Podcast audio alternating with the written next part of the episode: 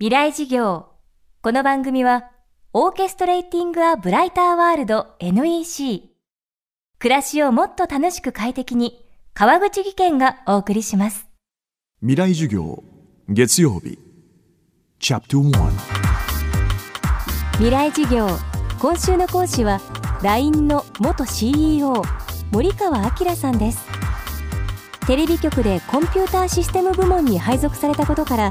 ネット広告や映像配信モバイルの新規事業立ち上げに携わりその後現在の LINE 株式会社に転職。2007年から2015年にかけては代表としてその飛躍をリードしました。登録ユーザー数が世界で6億人とも言われる LINE 急速に人気が広がったその理由とは？未来事業1時間目。テーマはスマホ×コミュニケーション。ともとまあ LINE 以前から、まあ、社名が NHN という名前でこれは NEXT ヒューマンネットワークの略なんですけどインターネットにおいて一番価値があるのはコミュニケーションなんですよね。メールもそうだし、まあ、メッセンジャーもそうだし。なので、まあ、それが一つと。あとはスマートフォンが、まあ、急激に伸びるという背景があったのでスマートフォン×コミュニケーションが、まあ、おそらくキラーコンテンツになるだろうなということで、まあ、ずっと準備をしてたんですよね。で、まあ、スマートフォンが伸びたので、まあ、LINE も伸びたというのが一番大きいかなと思いますね。でそこにおいてはまあ例えばスカイプさんとかカカオトークとかいろいろありましたけどまずまあ初めてスマートフォンを持った人っていうのはどうやって使っていいかわからないのでなるべく簡単にかつアプリの場合は早くダウンロードできないと諦めちゃいますから簡単にダウンロードできて簡単に使えるここを徹底的にこだわりましたね。まあ、例えばスカイプとかだと ID を取らなきゃいけないじゃないですか。でもそもそも初めてのインターネットがスマートフォンの人は ID とかパスワードとか多分日本の人はわからないので、まあ、それを分かりやすくして電話番号だけで登録できるようにしたというところも大きいですよね。結局まあインターネット詳しい人ほどインターネットはこうだっていう概念があってそれはどちらかというとエンジニアから生まれたものなんですよね。だから初めてのインターネットがスマートフォンの人はインターネットなのかそうじゃないかどうでもよくてただ使いやすいか使いにくいかそれだけなんですよね。だからそこにこだわったっていうことですね。で実際まあ今でもそのパスワードって何ですかっていう人が日本には大量にいてですねまあそれだけ実は日本は IT リテラシーが他の国も低いので、まあ、そういう課題に対しても単純に電話番号だけでつながるっていうのは重要ですよね。電話番号を忘れる人はなかなかいないと思うので、うん、まあ日本は特に遅れてるんじゃないですかね IT に関しては。どちらかというとこうアナログが好きな人が多かったりとかあとまあ必ず日本ってワープロが出たじゃないですか。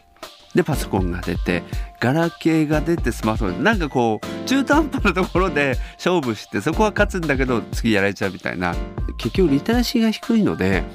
完全に振り切るようなものに関しては抵抗があるってことなんじゃないですかね。もうちょっと何か個人が使いやすいようなものというか専門ワープロもガラケーも専門機器じゃないですか。そういうものには興味を示すんだけどまあゲーム機もそうですよね。何でも使えるってなると何したらいいか分かんないような。そういうとこあるんじゃないですかね。一番まああとはきっかけとしてはあの、まあ、ちょうどスマートフォンに置き換わってから皆さん iPhone を使いたいと。メールを置き換えるのはできないじゃないですか。電話番号を置き換えれるけど。なのでまあ LINE に置き換えてそのままソフトバンクが移ると。いう動きが結構起きたんですよね。まあそれが日本独特のまた環境があって。あとはまあそこにスタンプのようなビジュアルコミュニケーションですかね。そこが乗ってきたっていうところもありますよね。LINE の特徴の一つがスタンプ。文字を入力することなく画像や動画でさまざまな感情を表現する機能が現代人のニーズとマッチしたと森川さんは言います。もともとまあガラケーで普及したものはスマートフォンに置き換わると思ってましてでその中で絵文字でコメというものがやっぱり文化的に大きかったですよね。それをまあ置き換えたのがスタンプでただ実質的にはあのアイコン的な要素っていうのはいろんな国で使われてますから、まあ、それがそのままアジアには広まるんじゃないかなというのはありましたけどね。文字のやり取りだけだと疲れちゃうじゃないですか。そこにまあスタンプというものが入ってよりこうなんでしょうね。簡単にできるようになったのでつながりやすくなったってあるんじゃないですかね。基本まあ人間っていうのはあの意味がないコミュニケーションを文字で取るってなかなかしんどいですからねお互いに。ただまあスタンプだけだとあまり深い意味がなくてもキャッチボールができるのでまあなんかちょっとこう肩を叩いたりとか握手したりみたいな、まあ、そういう感覚なんだと思うんですけどね。やっぱりあの最近ネットが普及してから直接会う機会が減ったので、まあ、どっかしら寂しさみたいなものがあるんだと思うんですよね、まあ、そういうものを埋める一つのツールにもなってるんじゃないですかね。今週の講師は LINE の元 CEO 森川明さん。今日はスマホ×コミュニケーションをテーマにお送りしました。